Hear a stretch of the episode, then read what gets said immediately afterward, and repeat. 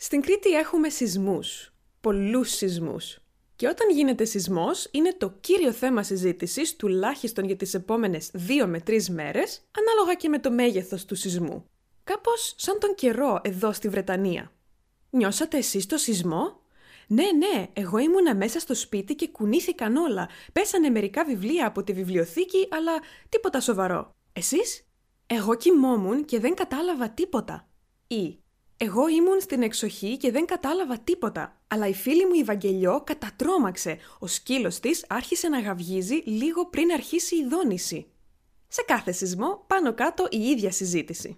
Αν κοιτάξετε ένα χάρτη με τις τεκτονικές πλάκες της γης, θα δείτε ότι η Κρήτη είναι σχεδόν πάνω στο σημείο που ενώνονται η Ευρασιατική πλάκα με την Αφρικανική στη Μεσόγειο θάλασσα.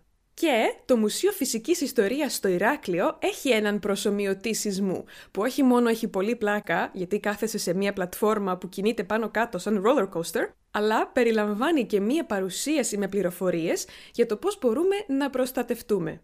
Τώρα που ζω για πολύ καιρό μακριά από την Ελλάδα, σε ένα μέρος που δεν έχει καθόλου σεισμούς, είναι ενδιαφέρον να σκέφτομαι πόσο φυσιολογική είναι η σεισμοί στην Κρήτη. Μέρος της ζωής μας. Ακόμα και στο σχολείο κάναμε ασκήσεις σεισμού από πολύ μικρή ηλικία. Θυμάμαι ότι οι δάσκαλοι τις έπαιρναν πολύ σοβαρά και με μεγάλη επιμέλεια μας έλεγαν πώς να συμπεριφερθούμε, πώς να αποφύγουμε ατυχήματα, τι να κάνουμε, τι να μην κάνουμε κτλ. Και λόγω αυτού πιστεύω πως ως ενήλικας ξέρω αυτόματα τι να κάνω και πώς να παραμείνω ψύχρεμη. Μάλλον. Οκ, λέω ότι θα παραμείνω ψύχραιμη, αλλά μία πρόσφατη εμπειρία μου με σεισμό με κάνει να σκέφτομαι ότι ίσως σε αυτή τη φάση της ζωής μου η αντίδρασή μου θα ήταν κάπως διαφορετική.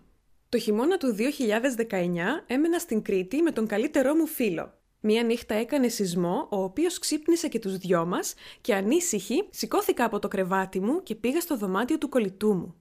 «Χαρίδι με, έκανε σεισμό», το ξέρω, ξανακοιμήσου. Το ξέρω, ξανακοιμήσου, μου είπε με μία στοική ηρεμία, με μία τεράστια, απόλυτη φυσικότητα, σαν να του έλεγα «Χαρίδι με, ο ουρανός έχει αστέρια απόψε». Καμία αντίδραση.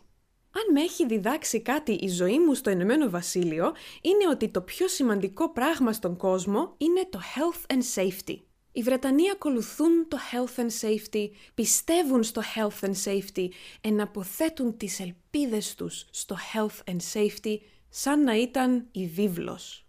Που στην αρχή μου φάνηκε πολύ παράξενο γιατί στην Ελλάδα δεν έχουμε κάτι αντίστοιχο. Και ίσως ως προς το health and safety η Ελλάδα και η Βρετανία να βρίσκονται στις αντίθετες άκρες του ίδιου φάσματος. Αλλά μετά από 7 χρόνια, το Health and Safety κατάφερε ύπουλα και μουλοχτά να γίνει μέρος του τρόπου σκέψης μου. Έγινα το Health and Safety.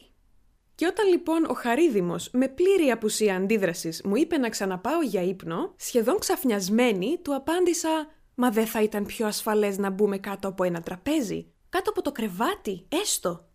«Ένας σεισμός είναι καλέ. Άντε, καληνύχτα». Επέστρεψα στο κρεβάτι μου σκεπτική, αλλά μέσα σε πέντε λεπτά θυμήθηκα από πού είμαι. Σωστά, ένα σεισμός είναι. Και έτσι ήρεμη ξανακοιμήθηκα.